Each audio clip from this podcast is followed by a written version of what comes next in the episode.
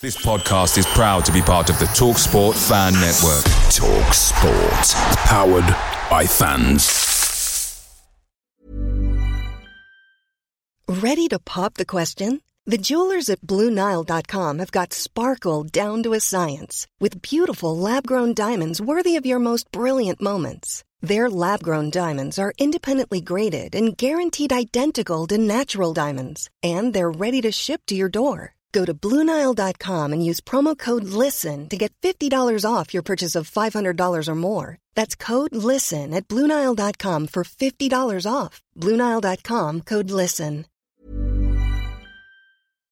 The Talksport Fan Network is proudly supported by McDelivery, bringing you the food you love. McDelivery, like McKenna, brings a top tier lineup. With Leif Davis esque delivery right to your door, you'll always be winning with McDelivery. So the only thing left to say is, you win. Order now on the McDonald's app, and you can also get rewards points delivered too, so that ordering today means some tasty rewards for tomorrow. Only via app at participating restaurants. 18 plus. Rewards registration required. Points only on menu items. Delivery fee and terms apply. See mcdonalds.com. Do you accept an Ipswich Town defeat on Saturday if it meant England beat France in the quarterfinals on Saturday night? And straight away I was like, no, I'd never bet against Ipswich, blah, blah, blah. But then I thought for a little bit, oh, I don't know, maybe I might. What's your Right. view on that? You're shaking your Right. head Well, give me your give me the headset right away. You're out. disloyal. Stack Seb Brown for being disloyal.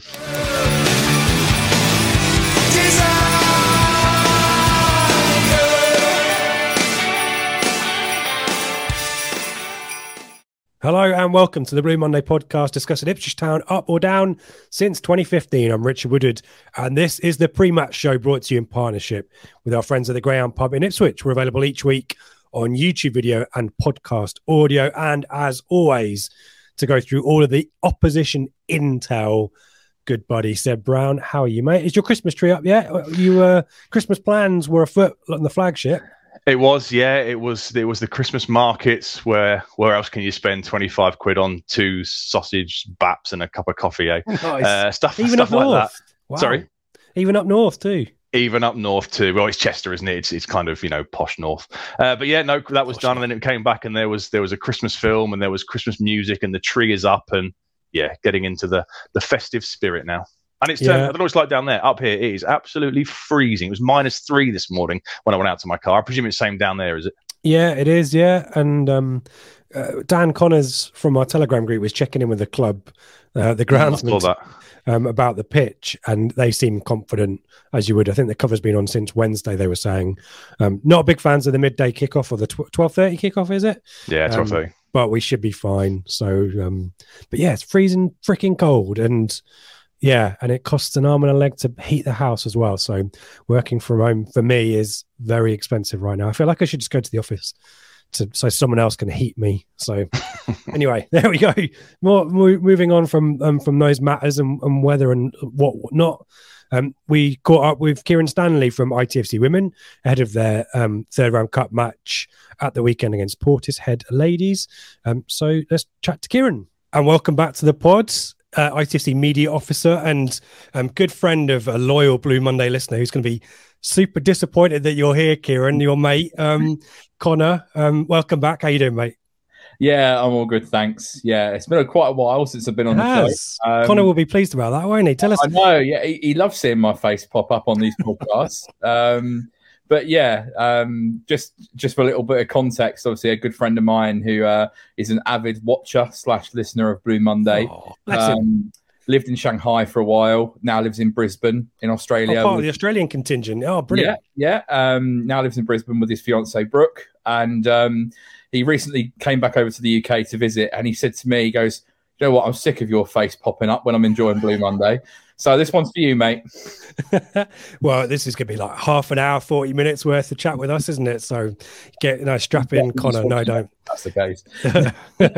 we'll power through. But no, it's, it's yeah, it's been a while. We we usually chat quite routinely, so there's a bit of revision and catching up for us to do. When we were, um, when we last chat, I, th- I think it, we just got through a bit of a troublesome start to the season, but but since then, the the two early defeats, the win against Billericay has kind of been. I'm not going to say plain sailing, but we're unbeaten in the league, aren't we? And and all those injuries that we had at the start of the season are starting to starting to sort themselves out. Give us a bit of a recap. Yeah, so obviously we had a, a difficult start to the season with with back to back defeats, and and seemed like every player was was in the medical room. Um, but ever since that Billericay game that you mentioned on a Wednesday night, a, a real catalyst for the turnaround.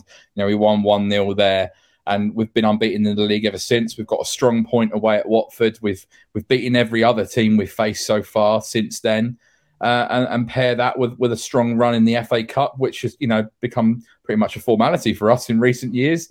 Um, we're in a much better place, and, and I think also having players returning from injuries and, and some of which have been significant has been a real boost to the squad. And now Joe's not pulling his hair out every week, wondering how he's going to name a squad. So we're in a good place at the moment. Things have, have really turned round, and we're sitting in fourth in the league with some games in hand. And mm. you know we're still well and truly in the race. And if we can continue this good run of form and and take some more points off the teams above us, then um, who knows? It could be it could be another really good promotion push. We're obviously huge fans of Lucy O'Brien. Great to see her getting back to fitness goals last time out in the FA Cup first round against London Seaward. Um, set us off really nicely. That second goal was quality, wasn't it?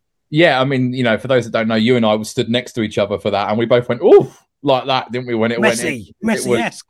It was just, just so cultured, wasn't it? The finish, just unbelievable. Um, and and we know we all know what a great player Lucy is, and um, to see her back to her best after you know a lingering knee injury is is fantastic. And I'm I'm sure she's going to have a lot more days like that to come because we saw that last year. It seemed like around the festive period and going into the new year, it was the Lucy O'Brien show. So we know that she can single handedly take over games, and and that was the first of a uh, of many we hope where she'll she'll have those big performances.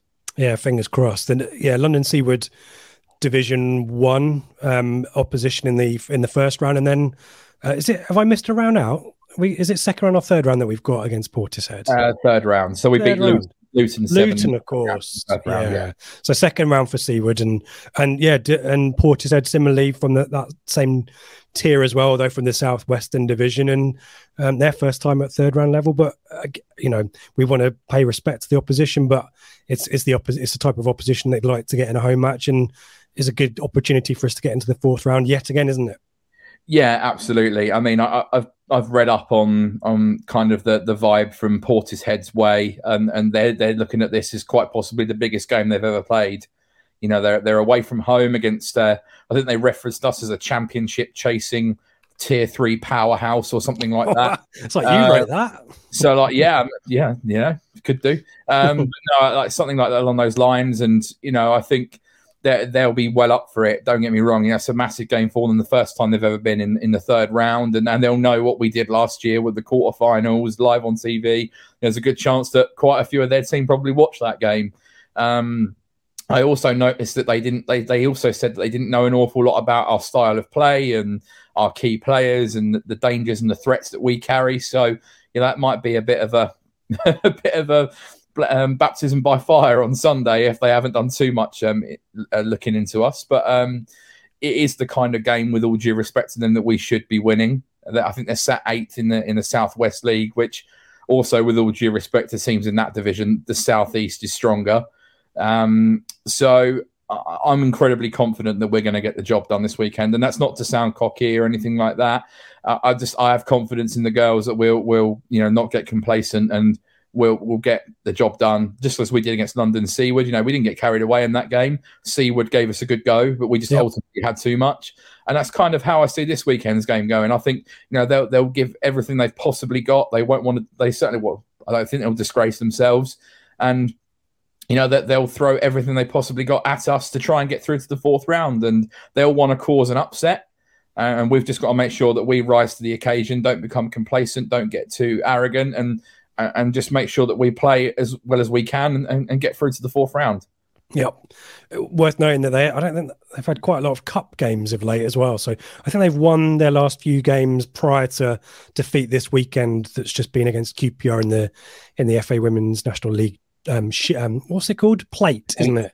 Yeah. Um, and then some cup wins prior to that. But the league forms have been a bit up and down, as you say. They're eighth place at the moment. So yeah, one where you know, we need to be looking to impose our, our style of play. And that attacking quality that we talked about hopefully is enough to um to see us through to the next round where potentially WSL opponents await. Yeah, that's obviously uh, you know something that could happen. Uh, WSL clubs come in at the fourth round stage, and that's when the competition starts to get really interesting. But I guess for us, as as much as you know, we've we've had the great opportunity and experience to play against West Ham and Man City in the last couple of years. We kind of like, especially with the prize money going up this year, we were kind of like, well, we're not really fussed who we get. Just give us a decent path through to the quarterfinals or whatever it is again. Um, but no, like you know, we'll we'll play anyone. Um, obviously, when the draw happens, you sit there and you think, oh, that would be good or that would be good. But um, you know, we'll we'll we'll take whatever whatever comes. But it, it starts with beating Portishead first and foremost this weekend. Um, I'm confident we can do that, and then we'll see who we get the following Monday in the fourth round. And if it is a giant, then Bring you know, on. bring it on. If it isn't, then hopefully we can progress into the fifth round and, and see where this where this cup run takes us. Yeah, as you said, it's a it's a tournament that's been very generous to in the, us in the past. So it'll be exciting to um to progress uh, as, as far, if not further, this time around. Who knows? I mean, yeah, I mean, if we can get to a semi final and be one game from Wembley, then you know that would be that'd be absolutely amazing. Um, You know, I think last year they were. We were trying to not to get too carried away because we knew the enormity of the task ahead of us once we got to the last eight. But Joe was talking about what colour suit he would wear at Wembley, what route we would take into the ground, and how many fans would come. And I was like, "Come on, mate, just calm down." But you know, Plan for success. at the end of the day, you can dream. It's it's, Yeah. you know, it's it's great to dream about those days, and and hopefully one day we all can be at Wembley for a cup final. It's that'd be fantastic. Yeah, indeed. Talking of, um, well, we didn't have talked about getting uh, of anything of, the, of this nature, but I thought I'd chuck it in. Um, the football club now has its own official supporters club now in kind of alignment with the men's team. Um, obviously, there are still supporters groups out there, but this is one that's um, that's got the affiliation through to the club from more of a kind of a representation and from a kind of an organizational standpoint. It makes makes sense to duplicate what the men's team have, and it's a good opportunity for people to get involved in lobbying for you know. Uh, good treatment for supporters home and away, but initiatives to drive more attendance at the ground. You want to talk to us a little bit about ITFC WOSC? Yeah, so it's something that we felt we needed after building up a, a really good, good and loyal fan base over the last few years. As you mentioned, we've got a couple of other unofficial supporters groups that have done some great work for us over the years, but we felt now was the right time to really get something in place that can be aligned fully with the football club and the core values of the football club. Um, can have a, a you know a proper constitution, a proper committee, uh, with, with what you said, Rich, and driving initiatives and, and working alongside the club to to deliver on targets and certain things. I think it's it's imperative at this stage of of, of our off field development that we have something like that. So we've assembled a, an executive committee and um, who have all been working very hard behind the scenes to. To, to, to come up with various different things and different aspects of the club and um, uh, it's been amazing so far and we gradually start to see now you know that that become more prominent. Um, and, and the club is fully supportive. I'm i'm the club representative for the osc um, so the, in the committee meetings things get raised. They come through me from a club perspective. If if i can't deal with it directly obviously it goes to the superiors and whatnot but um, it's worked very well so far. We're also going to be aligned with the official club supporters club as well. Um, so i'm attending next month the um, the, the first meeting of 2023. Been invited to that, as well a couple of the OSC members, and we will try and unify with them to really take the the support for the women's team forward and grow it as much as we possibly can in a unified way, um, and, just ultimately putting the team first. Um, and I think that's that's imperative. and worth worth for, for people here, uh, you know, a lot of town fans similar to your mate Connor, who, are you know in far flung locations. You know, the OSC is is about people who can get to games, but those who want to get offer their support from afar as well. So definitely recommend people get involved in that at ITFC WOSC on basically all of the social media. But I think ITFC WOSC at gmail.com if you want to get in touch or contact me because I'm one of the the executive committee as well. I'm proud to say so. Do get involved. We want a lot of people at the ground, home and away. We want to help with away travel, all that kind of stuff. But similarly, if you want to offer your support for the team but can't get to games and want to know how you can get more involved, then do get in touch. And there's a great opportunity for people who can get to to games, albeit um, it's the men's game on on Saturday. There might be a, a signing in the fan zone as well, Kieran. Yeah, that's something I'm currently discussing with the club about having a, a presence uh, with, with, with a few players and and the OSC uh, as a as a joint up um, thing in the fan zone for for the Peterborough game this weekend. I mean, nothing is confirmed at this stage, um, but we're hopeful of that going ahead um, which would be really nice to see because the last time we had a signing session at Portman Road on the open day, we were bombarded for an hour and a half. Um, so yeah, that was um, that was fantastic. So hopefully we can have the same again, and it just gets the girls and the OSC out there a little bit more and can sort of you know have more of a, a presence to people that don't necessarily know what we're about. Um, but as you mentioned, Rich, you know, some great stuff going on with with flag design, with away match travel, with merchandise, with you know, just trying to increase the the, the numbers coming through the gate and the atmosphere at the AGL Arena. All kinds of things like this are going on behind the scenes with the OSC uh, and that I'm working on from a club perspective. So it's only going to benefit the team going forward. And ultimately, we all want to see a successful Ipswich Town women's team at the AGL Arena playing in front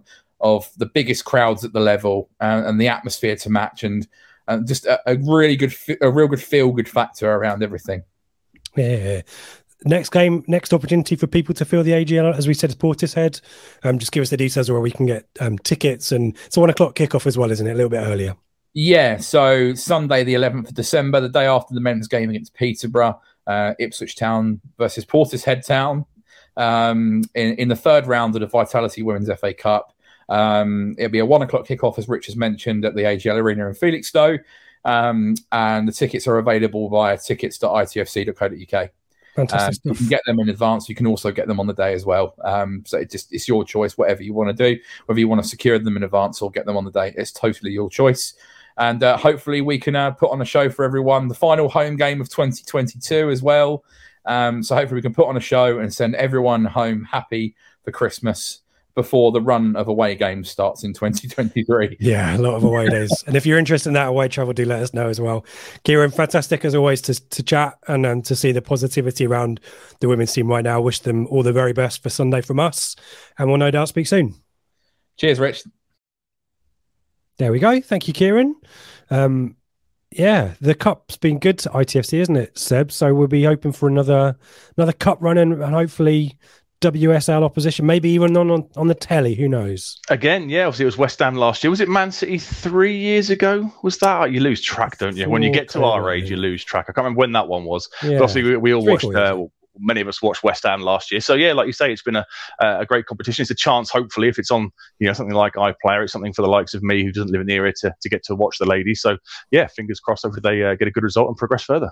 Fingers crossed. Yeah, well, let's do it. Look, Peterborough. Peterborough. Um, Uh, that's that's the proper pronunciation, the East Anglian pronunciation there, Seb. Remind us. I always say remind us. Tell us where Peterborough are in the league, how the season's going so far. So they're currently sitting sixth in the league with 31 points, played 20 games, won 10, only drawn one, lost nine, which is a lot only of games to lose one. for a, only drawn one, wow. lost nine, which is a lot of games to lose for a you know a preseason promotion favourite by the by the start of December. Scored 35 goals, conceded 25. Last five games, they are not in a good run of form at the moment. They've uh, they've lost their last three on the bounce, two wins and three losses in the last five. But if you include the cup competitions, the Pizza Cup and the FA Cup, it's five losses in six games games. The the league losses were to Barnsley last weekend, to Bristol Rovers, and to Exeter. So I think it's fair to say it's not a very happy camp at the moment. Mm, yeah, and the, the not happy camp is also because their form away from home is pretty dire, isn't it? Shocking. Yeah, it's really bad, isn't it? They're 19th in the league for the away form with only nine points from 10 games. So 0.9 point, points per game. They've won three on the road, haven't drawn a game away from London Road yet so far this season, and they've lost seven. They've scored 13 goals in those games and they've conceded 19, and they've kept no clean sheets away from home in the league so far this season. Now, if this was a few years ago on this show, right now, either one of you or me would say, and then along came Ipswich. But I'm not going to say that tonight because I'm it's a, it's a new area and things feel very different. So I'm I'm confident. But yeah, the away form is what's killing them. They're they're fine at London Road. I think they're only second to Sheffield Wednesday in terms of points per games at, at home, which is what's keeping them. Let's be honest in that in that playoff space. Although if sides around them win their games in hand, they could potentially drop out of the top six. But their away form is is, is absolutely woeful, and uh, yeah, their owner and manager haven't been shy in coming forward and saying a few things this week. Yeah, we'll talk about that shortly, uh, and we're trying to analyse why that might be as well. It's very spiky form. Um, I, I was looking into the fixtures, and as you say, the the we refer to SofaScore and WhoScored, and they generally show a graphic for a win and a defeat as green and red, respectively. And you just see reds and greens, as you say. Only one draw is crazy when you think about it, but six defeats in a row in, in August and September, then were followed by five games unbeaten, including four wins in September, October, then a little bit of you know a little bit of patchy form between but before this current run, which is essentially seven games with only one win in it and Yep. four losses on the bounce in all competitions. It's really, yeah, really. I'm I'm surprised they're still in the top six, but that home form, Mm. as you say, is probably the key. And there's a two 0 win in there against Sheffield Wednesday early in the season, but Sheffield Wednesday played with ten men for six, uh, two two two quarters. Two quarters. That's half in it. Um, NFL, NFL two style. thirds, two thirds of the game they were down to ten men, and it was nil nil when the when Sheffield Wednesday lost. Um, Reece James, I think it was Reece James, I think it is. Um, so they've not got great form against the, the rest of the top six, but yeah. uh, We would have expected them to be a favourite for promotion. I guess they're still in the hunt, aren't they? But Yeah, they're um, still last season there. relegation, wasn't it? Yeah, I mean, in the in the pre-season one to twenty four that we did with with Gab Sutton, I had the Dams winning the league. I thought they would So, win yeah. the win the league. Personally, I thought they'd come down. They kept most of the group together, like you say. Relegation last season, they finished twenty second in the championship, thirty seven points um, after only one season back at that level. They kind of the thirty seven point. This is a bit misleading. They rallied in their last five games. I think they won three of the last five games to pull themselves back above above Derby. It was kind of a, a a better second half to the season after an awful kind of first almost two thirds to the first half of the year before they moved on uh, to Grant McCann and, and got rid of Darren Ferguson. But I thought coming back down, you look at the kind of players they've got in the squad, the players they've retained. They only lost Sammie Szmodics in the summer, and I kind of thought, oh, they're going to be good to go. You know, they, they they're schooled at this level, they know the league, they've got a lot of experience. Uh, the chairman's normally pretty good at picking out, you know, lower league kind of gems and jewels and and kind of you know rough diamonds to to, to polish. And I thought they'd, they'd they'd be fine this year, but for whatever reason, they just haven't really got going yet. Like you said, they they have these weird spikes and these weird runs, but they can't put any kind of consistent runs of form together. Which is well, as we know last year, when you I mean, when you've lost nine games before before Christmas, you're, you're in you're in real trouble chasing that top pack, aren't you? Yeah, as I say, it's just impressive. They're still in the hunt, isn't it? So, uh, w- w- whilst you you talked about a new era, which I thought was the Paul Hurst era, by the way, we, we, we're kind of I lost game, track. I, we I've talk game track, so- changer, don't we? But yeah, Okay, game changer. lowercase, lowercase a, lowercase n, lowercase e, a new era. Our record against them is lousy, isn't it? Um, three wins, four draws, nine losses overall in our history. Not that we play them particularly frequently, but only one league win in um, at Portman Road, and and I've got the shirt from that season behind me. But then I remembered that was the season where they boshed a seven-one on the telly as well. So I've got no sh- recollection of the the the, the, the Portman Road game that year. I remember, do the, I remember the seven one where yeah one 0 whatever it was, and yeah they, they just it kept on getting worse and worse, and it got even worse because we went out and signed Paul Taylor from them, didn't we? Off the uh, oh, of off the George back of that. But yeah, but I the don't one we wanted. I don't remember the three two game at all. But but since we've come back down, yeah, we, I remember getting a, we're getting a draw. Chambers scored a very late uh, equaliser very early Did. on in the first there. year down. Well, were you there? Were you from an, an Idris Yeah, El was corner? That was um yeah top of the league. This is fun. This is this is quite Norwood missed a straightforward. But.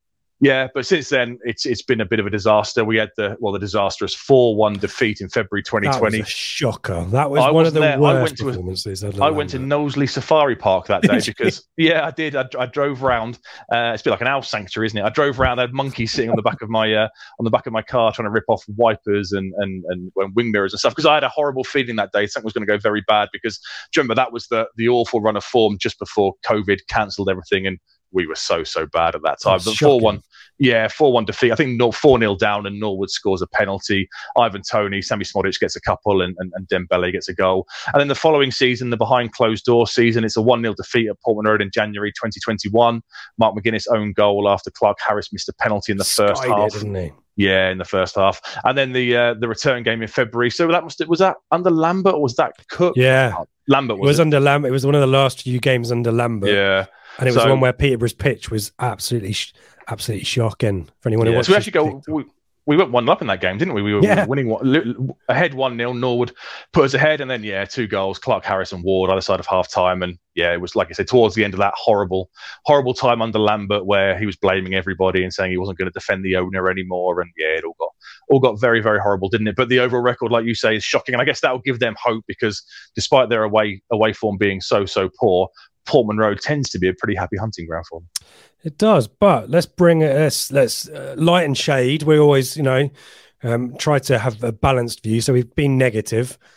Positively, they are not in good form, as we said. And last time out, a home defeat, admittedly against a fellow promotion chaser in Barnsley. But um, you've kind of remarked on the, the nature of the goals they're conceding, and maybe this sheds some light as to why they're. I mean, this was a was this a home defeat as well? Yeah, yeah, yeah. It was at London Road, so that yeah, the, the the superb home form has kind of taken a bit of a knocking with this one. So it's a two-one defeat at home to Barnsley last weekend.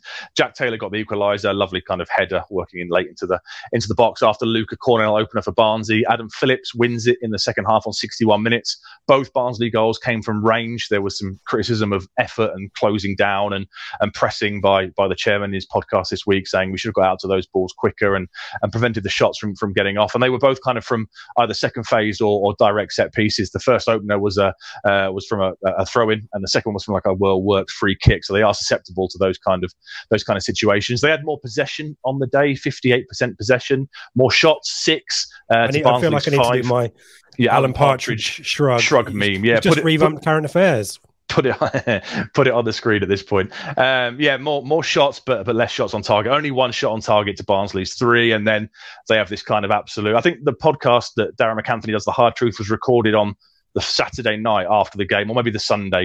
So I guess you probably still no, sorry, it was Saturday because he discussed the England game and said it was about to kick off. So I guess at that point you're still caught up in it a bit, aren't you? You know, we, we always say that maybe it's best just to let your head cool before you go out and give any kind of you know reaction and, and quotes and stuff. But he came out and said they they were out fought, they were out coached, they were out pressed. Um, he said people have got to get a grip. You know, he cited all the expensive investments they've made since coming down last season, and they've got you know one of the biggest staff they've ever had there, and they're spending five thousand quid per away trip because they take so many support staff and take day beds, whatever they are, and, and, and, and, other beds with them. And he's basically, yeah, said, you know, maybe I'm maybe they're too spoilt, and I'm going to start to take away some of the some of the treats. And interestingly, in the pre-match presser today, Grant McCann's come out and he's revealed they've been in double training sessions all week. So I guess you know he's probably starting to feel the the pressure a little bit, and there's a lot of pressure for them to turn it around this weekend. There might be injuries, yeah. I I can I kind of understand Darragh MacAnthony. Uh, you know, he's got a podcast and he's well known for being quite transparent and open um, but maybe reacting so soon after the game isn't isn't the best situation there. And and uh, been quite a lot of stuff that he's been talking about this week because a lot of folk were expecting were expecting him to sell up in the summer, but I think he's done a U turn on that, hasn't he? And said that he's going to stick around. And there is kind of lots of weird off field stuff there that we don't really know what's going on. So if you're a Peterborough fan, I guess you're kind of looking at the league table and trying to take some sides from that. But it's still a little bit chaotic off the field, isn't it? Despite the fact that MacAnthony's been quite consistent, as you said. It does sound it, yeah. I mean, I always kind of thought they were one of the lower league kind of models to follow because MacAnthony has this this really great you know knack of finding these lower league gems. We'll discuss Jack Taylor, but if you look at the likes of Ivan Toney, etc., you know Jonson Clarke-Harris, he, he kind of gets these players and some Assombalonga. Yes, of course. Yeah, Sorry. he kind of you know develops them a little bit, sells them for big money, and then reinvests again. And I always thought their their business model was, was was quite sound. But he's come out on the podcast this week. There's been lots of rumours apparently in their forums amongst their fans about administration and the club's in trouble and stuff. And he's come out and denied all those rumours flatly. And a couple of weeks ago, maybe a couple of months ago, he did say on the on his podcast that he was going to look to step aside next summer.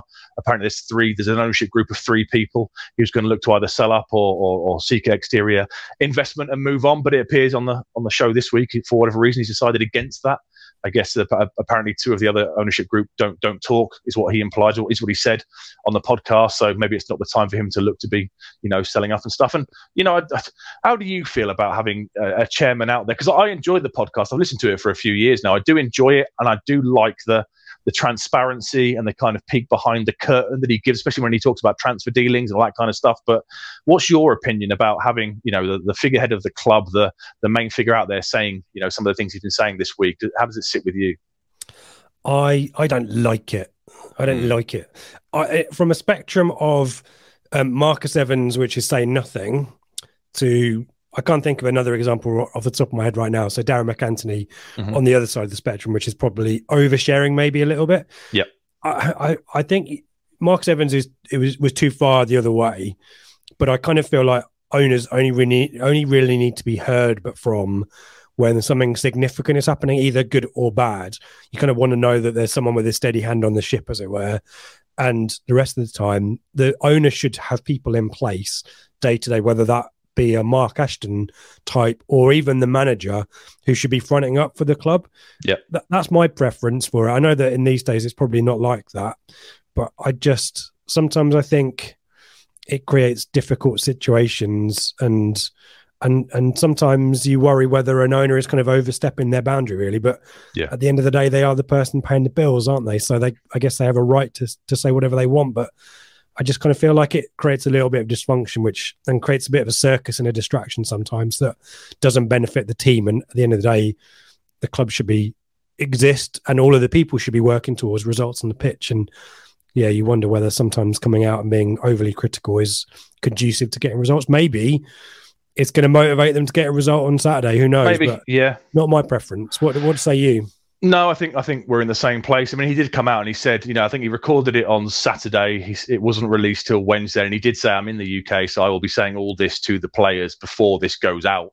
So I guess the idea being that it comes as no surprise to the players because they've heard it in the build up to the podcast being released. But like you, I very much think that you don't want to, you know, somebody like an Evans where you never hear a thing. And Christ, we didn't even know what he looked like for the first five years, did we? so you don't want that kind of situation. But you know, if, if that was if that was us and that's Brett Johnson saying those kind of things, I, I think I'd be cringing a little bit, to be honest. Yeah and our like, owners have got it right haven't they oh, You oh, know, they're- absolutely, yeah. they turn up to the yeah. games they Yeah. maybe speak to the club media but you don't really huge, hear a huge amount in between and i think there were people who were worried a little bit that they'd gone quiet but they're the owners they're not the ones picking the team they're not the Yeah. ones who are trying to do recruitment and all that kind of stuff they're the ones who are making sure that performance wise we're hitting our targets and that budgets are set appropriately and so on so yeah it's great that our owners have been um, present but I don't feel like we need to hear from them, and and I hope they feel like they don't need to speak to us unnecessarily either. So I think we've, I think the balance is, is right at the moment for Yeah, us. Yes, I agree, totally agree.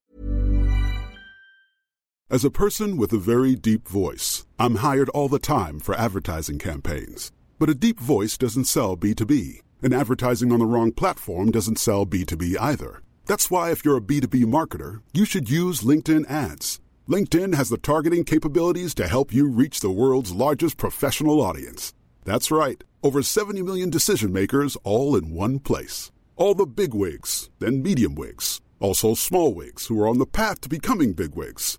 Okay, that's enough about wigs. LinkedIn ads allows you to focus on getting your B2B message to the right people. So, does that mean you should use ads on LinkedIn instead of hiring me, the man with the deepest voice in the world?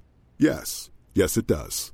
Get started today and see why LinkedIn is the place to be to be. We'll even give you a $100 credit on your next campaign. Go to linkedin.com slash results to claim your credit. That's linkedin.com slash results.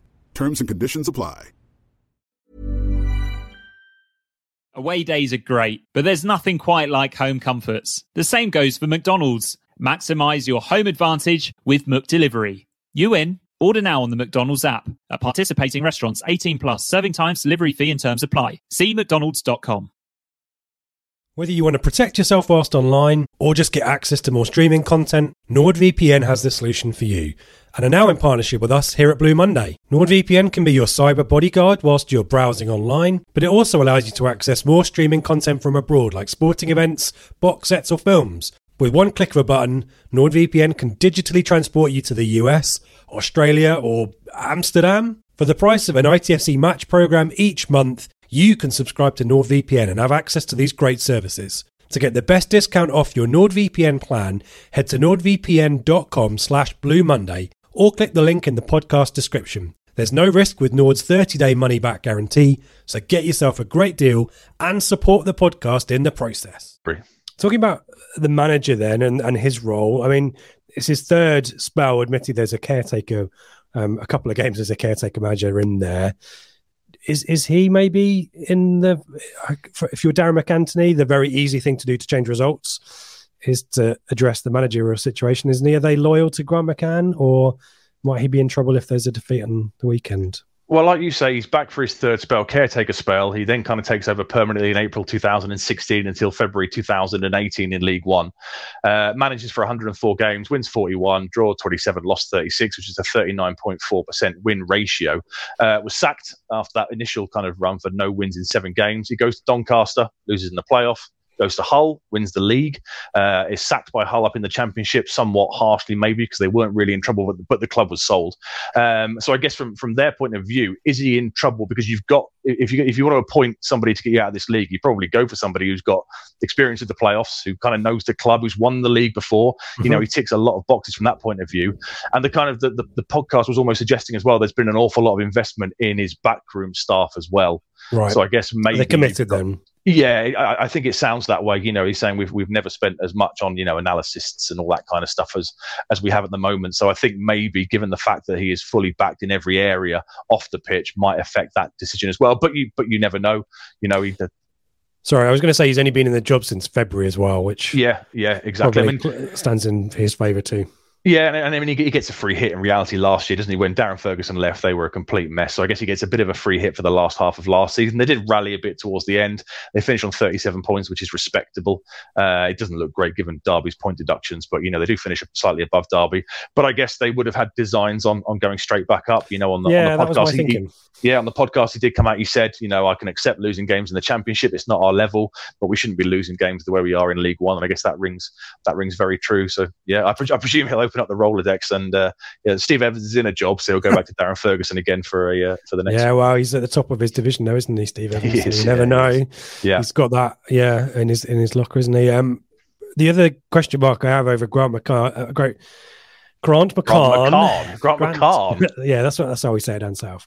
Uh, Grant McCann is, and this is based on your research solely. So this is your fault if this is incorrect. Thanks, mate. But he's not consistent on his formations, is he? No, it doesn't look like it. I mean, yeah, caveat, I use whoscored.com for, for most of this research. It's very good, but please don't shout at me if some of the formations on there are slightly inaccurate. It kind of strikes me as it, when you look at the formations they've used and the kind of the, the, variations, it kind of does strike me as a, a club that's in a, an awful run of form and no consistency because he's kind of chopping and changing, uh, I guess, to try and find some sort of settled solution. So they've used a 3 5 2 seven times a 4 2 3 1 six times, a 4 3 3 six times, including the last game out against Barnsley, and a 3 4 1 2 once. And of those last five games, we said they've lost the last three on the bounce and won two in the last five games. They've used 4 2 3 1 three times, a 3 5 2 once, and a 4 3 3. So there's not really any kind of, you know, consistent delivery of, of, of what the performance uh, of what the formation is going to be.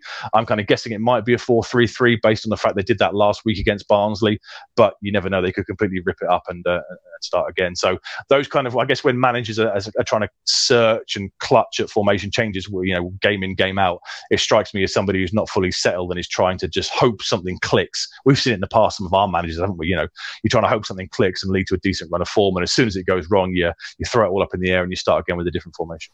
Yeah, uh, and it feels like getting the best players on the pitch is probably his strategy because you know looking at the key players, it's all about that front three, isn't it? Particularly, yeah. Clarke Harris is the focal point, but even out wide, they've got talent, haven't they?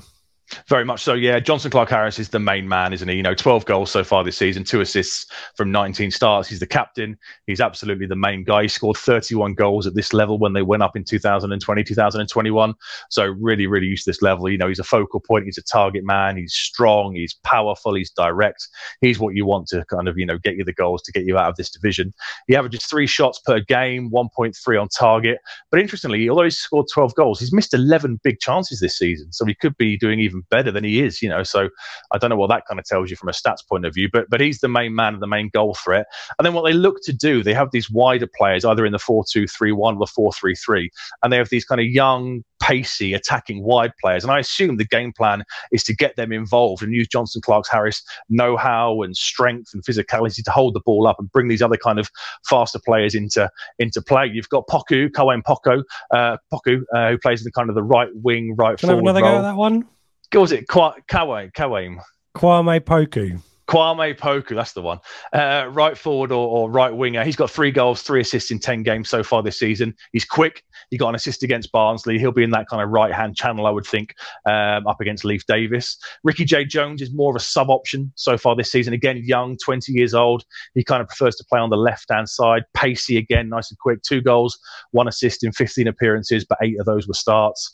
Uh, Mason Clark is a bit of one of these. We, we discussed, you know, how uh, MacAnthony finds these kind of gems. He's joined from Barnet, I think it was in the uh, in the summer, and he's kind of you know taken to the to the club really quickly. I was watching a uh, a feature with one of the, the Peterborough fan podcasts before this, and he was saying they kind of expected him to push on in the second half of the season, but he's done really well in that kind of left hand channel. So I assume he will start there in that kind of left inside forward role on, on Saturday. He's got two goals, three assists from 13 appearances, but only six of those were starts. And then you've got good old Jack Marriott, who's kind of very good much old. the backup backer. He must be old now. It feels like ages ago we released him, and obviously he went to Luton and Peterborough. You know, uh, Peterborough first time round and Derby, and now he's back there. Uh, he's got um, he's got four goals uh, and two assists so far this season in eight starts. So he's kind of the the backup to, to Clarke Harris. They don't really seem to play a two very often at all. He's very much the understudy uh, who's likely to be on the bench. When did we let him go? Was it in the Mick era? I think it was, wasn't it? Yeah, it was. He was 28. He's 28 now. Sorry. Okay. Um, yeah. But yeah, we let him go, and I've do. I think it was before the playoff season, so I think it's the 2013 14 yeah, 13, season. 14, well, 13 14 season, he made one sub appearance. So I suspect it was. A wasn't that at Burnley on the last day of the season? I think I was. I thought was that. I yeah, I really liked him. He was one of. I, yeah. Kind of. There was kind of. There's a feeling it was a similar situation to Rhodes, as in scores yeah. goals for fun in the reserves, and then um, let go too soon, and and I think we that was a decision we regret. He went to uh, Luton, didn't he, in non-league, and absolutely yeah. ripped it up, and then he got yeah straight from Luton to Peterborough. Derby I think he was and, Derby, yeah. yeah, yeah. But I think Derby paid quite big money for him as well, if I remember rightly. I mean, I really like Poku. He's got he came yes. from Cole U. Um, yeah. Really nice assist uh, against uh, Barnsley. Pacey kind of broke the offside trap, and Barnsley were quite high up the pitch. But Poku's got pace, got in behind, cut in as well and crossed in really nicely for the header. So um, yeah, he's a threat from out wide, as you mentioned, goals and assists there. So there's uh, there's a lot of attacking talent, talent there, isn't it? And you can talent, yeah. You, maybe you know there's there's some individual quality further back in the pitch, but as a collective unit, the defense for me is a little bit chaotic. The goals against Exeter and particularly suggest there's a bit of dysfunction there, and maybe the, the level of talent isn't consistent in the defense as it is up front because Peterborough have always had attacking quality, but yeah. right now there's probably only a couple of players that you would single out as being effective in their defense. Um, do you want to go through the the well, go take us further back in the team, the midfield and the defense? Yeah, the midfield. So Jack Taylor is the one who's most people will, you know, will recognise the name. Obviously, we were linked. I don't know how serious it was with him. Was it this summer or was it the first mm. summer of the game changer era? Was it this summer? Was it yeah? This summer we were linked with him. So they signed him from Barnet in January 2020, the year the um, you know, just before the, the COVID curtailed season. And yeah, and yeah, he's kind of the pop up all over the pitch and will look to make things tick and a lot of good things kind of go through him. He'll look to pick the ball up uh, from his defenders on the edge of his box and then be straight away straight down the pitch, driving forward, trying to link up with the the wide players and the and the, and the striker. Three goals one assist so far, averages 57.8 touches per game with 78% passing accuracy. So he will be involved a lot. The safety blanket, the safety screen is a guy called Jeando Fuchs. Uh, he's the defensive midfielder who will sit there and kind of allow those attacking players to really push forward and, and get involved. Averages 2.3 tackles per game and 1.5 interceptions per game. So expect to see him come together with Morsy at some point. I would think if there's a if there's a 50-50 in the middle of the park and him and Morsy are tearing on it, I don't think either player will be giving any kind of quarter. And then there's a big, I guess, big name, maybe not well known, but has attracted big bids, isn't he? Highly rated. Ronnie yeah, Edwards. very Ronnie Edwards, very highly rated player. Yeah, they turned down, he's a centre back, ball playing centre back. They turned down big bids in the summer. Apparently, the local Peterborough press reported that Chelsea bid six million plus add ons, Palace were four million plus add ons. Uh, MacAnthony came out in the summer and said the bids were derisory and they wanted more money. And he wanted to include a loan back as well as part of the deal. So they would keep him for this season, which makes perfect sense, you know, keep, keep him and develop him. Uh, but he, but he, he stayed on. Whether or not he'll move on in, in January, I don't know. I presume if they don't go up this season, then he'll definitely for sure be moving on next summer because he's very, very highly rated. Joe Ward is a player. I, Joe Ward, sorry, is a player I really like as well at right back or right wing back. Uh, a lot of their attacks come down that right hand side. Thirty-nine percent of their attacks away from home will come down his right hand side.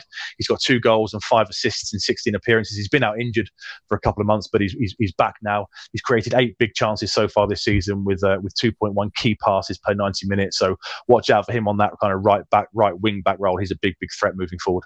Yeah, and and I think Gab talk, told us about their young keeper on loan. Maybe I'm trying to remember in the they, you know yeah they got two, haven't they? Yeah, yeah, they went out and got two. They obviously they had Dai Cornell, who they signed from us, and I don't know where he ended up, but I think they released him or or he moved on. And they had uh, Pym, didn't they? They had a falling out, I think, with Darren Ferguson, That's the it. goalkeeper, and they, he's out on loan somewhere. So they went out and got Lucas Bergstrom, who's only 20, uh, on loan from Chelsea, and they got a guy from Hull as well as the reserve keeper. So they've got these two really young kind of loan keepers in.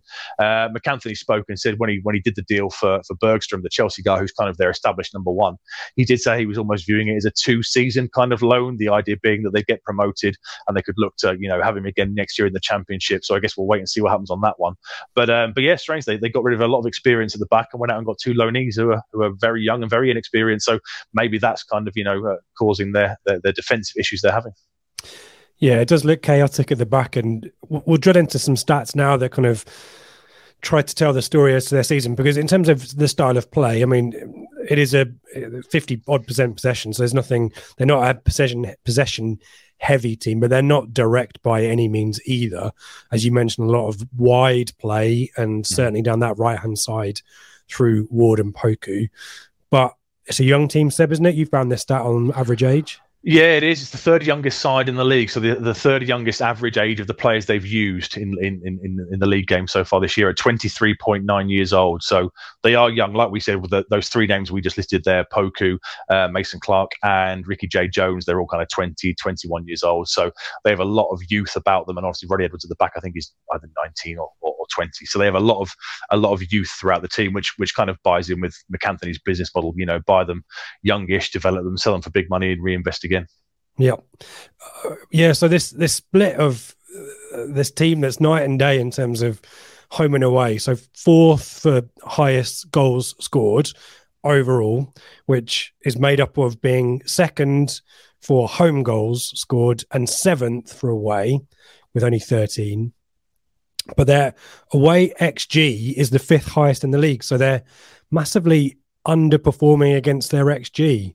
Um, they should be scoring more goals, which seems a bit strange, and I guess probably does the tells the story there. So, yeah, and, and Jonson Clarke-Harris missing those key chances, as you mentioned, so was The 11, yeah. there as well. Yeah. Um, and then 14th highest for goals against. So, as in, they are the 10th worst goal um, for goals against, but they are really excellent at keeping goals out at home, burst, in fact.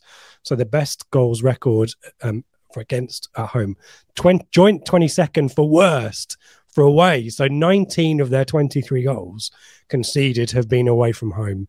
And their XGA, so their expected goals against, is 1.6.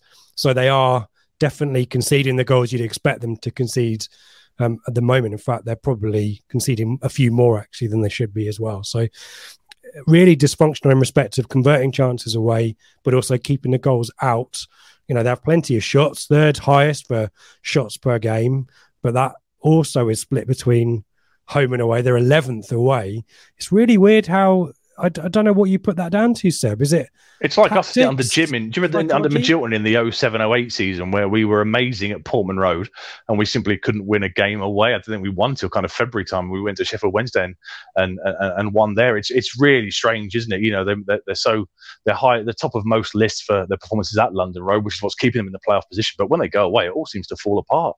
Is that a psychological thing? Is it a Mm. complacency thing? Is it a fitness thing? I've got no idea. It's very very strange. Yeah, it feels like a little bit of all of those, doesn't it? I mean, Mm. other other stats to to pick out here. I think this is one that you spotted: four goals conceded from set pieces away. That's kind of really pertinent for us and Leif Davis and Luke Woolfenden who appear to be combining from those. Get to that back post, Um, Luke. Yeah, so 25% of their goals against um, are away are from set pieces, and they are 17th in respect of. Don't know what that means. Conceded goals from set pieces. Yeah, so not not great at that. And as you mentioned, no clean sheets on the road either. Yeah, only kept five at London Road as well, which is the joint fifth worst. So, you know, although they're winning a lot at London Road, they are conceding as well. So it's not a side built on. They always say, don't the defenses win new titles? It's very much not a side built on that at all. It's it's very much No, about the attacking attack, players. Yeah, attack, attack, attack, and I guess maybe to their well, as we see to their to their cost quite a lot. One of the criticisms I, I want on the on the forums and some of the fans were saying in this four three three formation, they tend to feel that Jonson Clarke-Harris is very very isolated at times. Doesn't The- the two- the- yeah, the two younger players out on the wings aren't simply getting forward enough in terms of support, and their wing backs are getting pushed back when they're away from home, which leaves Clarke-Harris very, very isolated. So hopefully, if we could do that to them on, uh, we'll come on to our team, but if we could do that to them on Saturday, we'll get a bit of joy, hopefully. Yeah, the goals against Barnsley, they did seem to be really deep. And actually, the second goal, the second Barnsley goal, as you mentioned, was from a, a well worked set piece. It was, was it a corner? It might have been a corner or a free kick right down in the, the corner position. And the, and the guy just pinged it to the edge of the box, and all of Peterborough's eleven men were behind the ball. So this guy had, a, you know, the freedom of Peterborough Stadium. I've forgotten what it's called. The Weston Homes, is it? Oh, is it? I thought it was London Road. Okay, right. it's London Road, but I think it's might be. It was Weston when I was there. I think when okay. I went for the tour, and he just pinged a shot in through the crowd, yeah. keeper under the keeper, I think. But and certainly the the first goal as well. I think for Barnsley, they were all dropped deep, and the guy had time to get his cross in for the goal and yeah, maybe there's a there's a risk aversion at the moment, which is causing them to drop off, which means yeah, Clarke-Harris gets isolated, and yep. those wide players don't know whether to stick or twist, and yeah, it's going to be an interesting one that one, but maybe the double training sessions will have worked in their favour.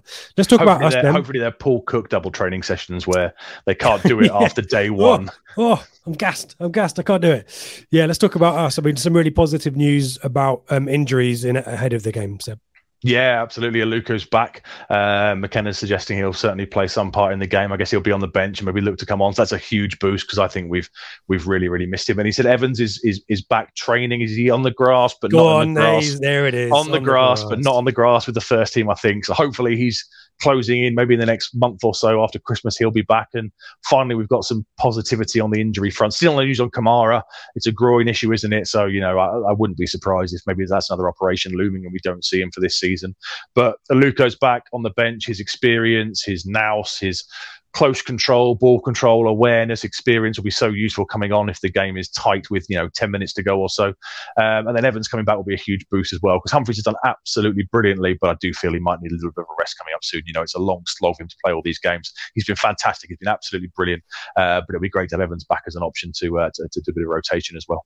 And the other debate is Jackson or Edwards. I think he'll start Jackson to keep Ward pushed back. I think he'll put Jackson on that left hand side and use his pace to hopefully pin Ward back. Ward is such a big player for them in terms of the getting forward, eight big chances, five assists. You know, I think he'll play Jackson there, look to keep him on his toes. And then if Ward does push on and we can break quickly, then you've got, you know, Jackson's pacing behind could be really, really crucial. And Edwards, you know, I, I said last week he deserved to start. He kind of, like many of them, started pretty well in the first kind of 15, 20 minutes, and then started to fade. So, you know, but, but I'm not sort of writing him off by any. I'll be, I'll be, delighted if he starts. I really like him as a player. You know, he's got he can go either way. He's got you know tricks on him. He's, he's he's a very good offensive player. But I just think that extra bit of pace might be crucial against Joe Ward. Yeah, it'd be an interesting one to see. I, I, I'm not sure Edwards really yeah, came alive as much as we were hoping for in that Fleetwood game. And um, but Jackson didn't really impress either. Um, so it's a challenging one, difficult choice there to make. Um, I guess there's a question mark about Burgess and Edmundson, perhaps. Um, although Burgess is kind of making that position his own, he was a little bit iffy, I think, against Fleetwood. A few moments that um, were a bit uncomfortable, but you like the left footer in the left centre back position, don't you? Like me, I do, and also given Clarke Harris is physical, strong, yeah. hold up play. I'd want Burgess there. And if Joe Ward does have a decent game and is putting lots of crosses in, again, I'd want Burgess there to, you know, defend that kind of near post on the left and just, yeah, look to mop up. So I'd have no issues with Woolfenden and Edmonds, uh, sorry, Woolfenden and Burgess starting for the balance and the, the strength that he will offer up against Clarke-Harris. Okay, we'll do some predictions in a sec. Let's just do some bit of pod business. As always, we're brought to you by um, the Greyhound in partnership with the Greyhounds. Um, head down there from 10 o'clock on Saturday and get your breakfast bap. I hope those heaters are working. or batch. Yeah, yeah. Batch or cob or no, whatever roll, you call it. Roll. Roll. Yeah. Um, get your breakfast roll from the Greyhound um, ahead of the game um, and um, bump into, no doubt, some Blue Monday um, VIPs. I was going to say no. Come hang out with the Blue Monday team. Um, Telegram, as always, get involved in that. Um, always great chat on there. The match day chat comes alive um, Friday evening, so we'll be um, chatting about that as well as World Cup stuff. Obviously, England in the evening. We've got a World Cup group there. Um, ITFC Women on the Sunday as well, so they'll be chatting there. So do get involved. It's a freebie for a couple of weeks, and then it's a subscription. You look like you wanted to say something about Telegram. I did, yeah. Just discussing on Telegram. It was an interesting point that I've not had a chance to reply to or talk to anyone about today. Somebody put in the World Cup group today saying, "Would you accept an Ipswich Town defeat on Saturday if it meant England beat France in the quarterfinals on Saturday night?" And straight away, I was like, "No, I'd never bet against Ipswich." Blah blah blah. But then I thought for a little bit. Oh, I don't know. Maybe I might consider that one. Maybe I am swept up in the World Cup kind of fever at the moment, but I don't know. It wasn't. It wasn't as clear cut and as obvious as I thought it would be. Straight away, I kind of thought, no, never. And then I thought, oh, maybe I don't know. What's your Right. view on that? You're shaking your Right. head in Well, disgust. give me your give me the headset right away. You're out. disloyal. Stack said Brown for being disloyal and joining in with Right, humour that okay. excludes his employer. Um, I voted on that very quickly. I could, I would love England to do well the World Cup, but it's club over country every day of the week for me. I'm afraid. If that no, win, fair enough. Yeah, that, was my win- initial reaction, but then yeah. it, on a bit of afterthought, maybe I was like, oh, maybe I don't know. do you feel like you're in the wrong now? I didn't vote. Uh, to, to clarify, I didn't vote. Okay, so fine. I, Well- I, I didn't. I didn't vote because I, I simply my first reaction was, yeah, I'll, I'll always vote for Ipswich. It's an absolute no-brainer. And then I thought about it a little bit longer. I thought, well, maybe I'll accept a, a, a drop points just to see England go against France. But yeah, I think you are right. To be fair, always vote kids. Um democracy thrives on the youth voting. So don't be like seb utilize your vote. And do register for telegram and then you can join the poll which i'm assuming is still active anyway. Or do get involved in the chat and let us know uh, england or ipswich on saturday. Um who are you backing? Um it's very easy for me that one. Um merch i'm not sure we've got any other promos coming up but you can still get stuff at full price um, I'll let folk know uh, as and when we've got promos, which is probably the best time to buy. So, um, but it's always there 24 7 if you want to get some um, a warm hoodie with a, a logo on it. And the flagship is back Sunday night live. I know we've done a couple of pre records um, of late this show and the previous flagship, but we are live on Sunday night in absence of World Cup games. And Ben's back in the host chair along with Dave and Joe. So a good quality, strong lineup there on on Sunday. Uh, let's do some predictions, shall we, Seb?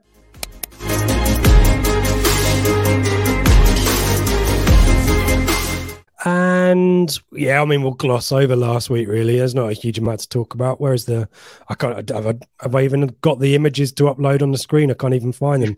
you a There it of a run of form, haven't you? I've had a bit of a tricky patch. Yeah, Yeah, two weeks lie. ago I beat you five to four, wasn't it? And what well, was the score last week? Uh, you Well, and you and Matt. Was it you and Mark or Matt? I forget. It's Mark. I, I beat you you. and Mark beat me, but you didn't win the week. No, but I beat you.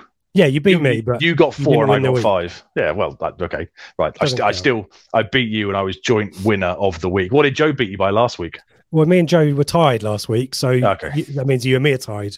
Um, but Mark got two correct results and three outcomes, so he's a clear winner with uh, a five-point gap. Um, and he's decided Seb to bow out on top. So we say thank you for Mark for all of his hard work. And the revolving door brings FPL Tractor into the hot seat, the virtual hot seat to predict against, you know, the the powers, the great powers of predictions that you and I have um, both of us in a quality reign of form right now. Let's have a look at what we've got. We'll um, we'll start elsewhere. Obviously, we're one of the first games to play on Saturday, so we'll come back to us highlighted in blue for everyone who's listening on podcast. Uh, let's focus on on well, let's focus on Derby, Sheffield Wednesday, and Plymouth. I think these are the teams that I'm worrying about. Let's start with Derby, a nice easy game for them away at Burton. We think. Straightforward, isn't it? It should be. Yeah, in reality, let's be honest. Burton, I know they've done better since Hasselbaink left, but they've still not won in five, drawn the last three, and yeah, Derby. The more time Warne gets with them, uh, Monday to Friday kind of training, the better they're going to become. So yeah, I think we've all predicted. You may have gone two 0 for that one, and FPL Track has gone for a three 0 win. So that should be really straightforward. Yeah, not predicting Derby to concede, which is probably part of their strengths, given they uh, kept a clean sheet against Sheffield Wednesday as well. Talking of Sheffield Wednesday, let's go there next, and a little bit of a split there. You're you you're fancying Exeter. Well, I've gone for a draw, not not for Exeter. I've gone for a two-all draw. Yeah, so you've both gone for Sheffield Wednesday wins, quite comfortable. You two 0 wins. Have you both put? Two 0 yeah, put- I think. Yeah, go on. You've put 2 0. FPL's put 2 1. I've put a 2 all draw. I'm hoping that Exeter might do us a little bit of a favour there. Based on I've- uh, pretty much nothing. Just I was going to say it feels like Blind wishful hope. on your part. Yeah. We're talking of wishful thinking, um, and this will be a this will be a moment where FPL Tractor can either look very smug or or not.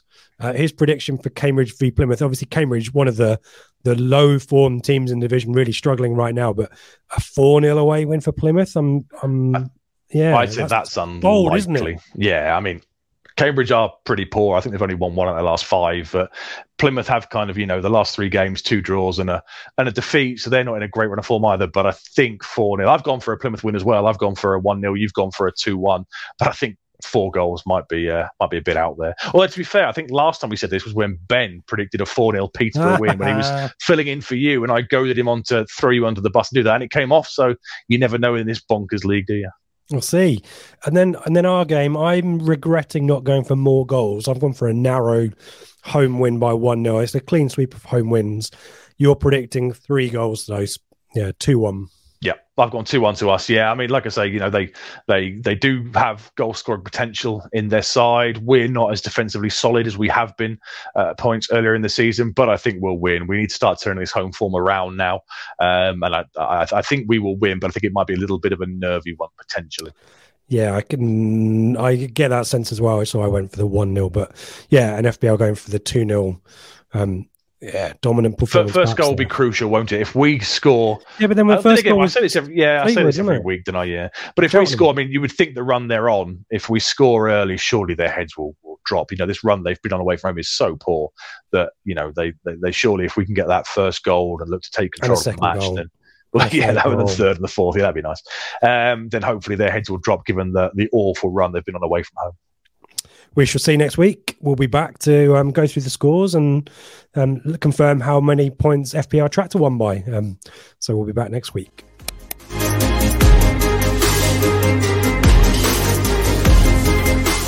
That's your lot. Thank you. If you've made it this far with us, please do give us a thumbs up if you are watching on YouTube and subscribe if you haven't already to get Blue Monday content straight to your feed. Um, if you're listening on podcast, please feel free to give us a five star review or a rating. We always appreciate that and feel free to write a long old review as well. We do enjoy those, especially the ones that quote the office or partridge at us. And hopefully you've enjoyed some office and partridge tonight, actually. Um, and if you're traveling down to the game and listening and watching, and it's safe to do so, um, do tweet us, let us know, send us a photo. We do enjoy hearing from you as you travel down to the game. And I'll say thank you for watching. And I'll, as always, say thank you to Seb and let you say goodbye. Hope to see as many of you as we can in the Greyhound for bacon rolls, whatever it is, at 10 o'clock bacon rolls and coffee as opposed Apps, to burgers rolls, and Ghost Ship. Cobs, yeah, Cobs. Arms. Patches, I don't know what the yeah, Welsh is for roll, to be honest. So I'll have to leave it at those those northern ones. But yeah, hopefully see as many of you can in the Greyhound beforehand. Three points at Portman Road, a win for England in the evening. Perfect Saturday. Come on, you Blues.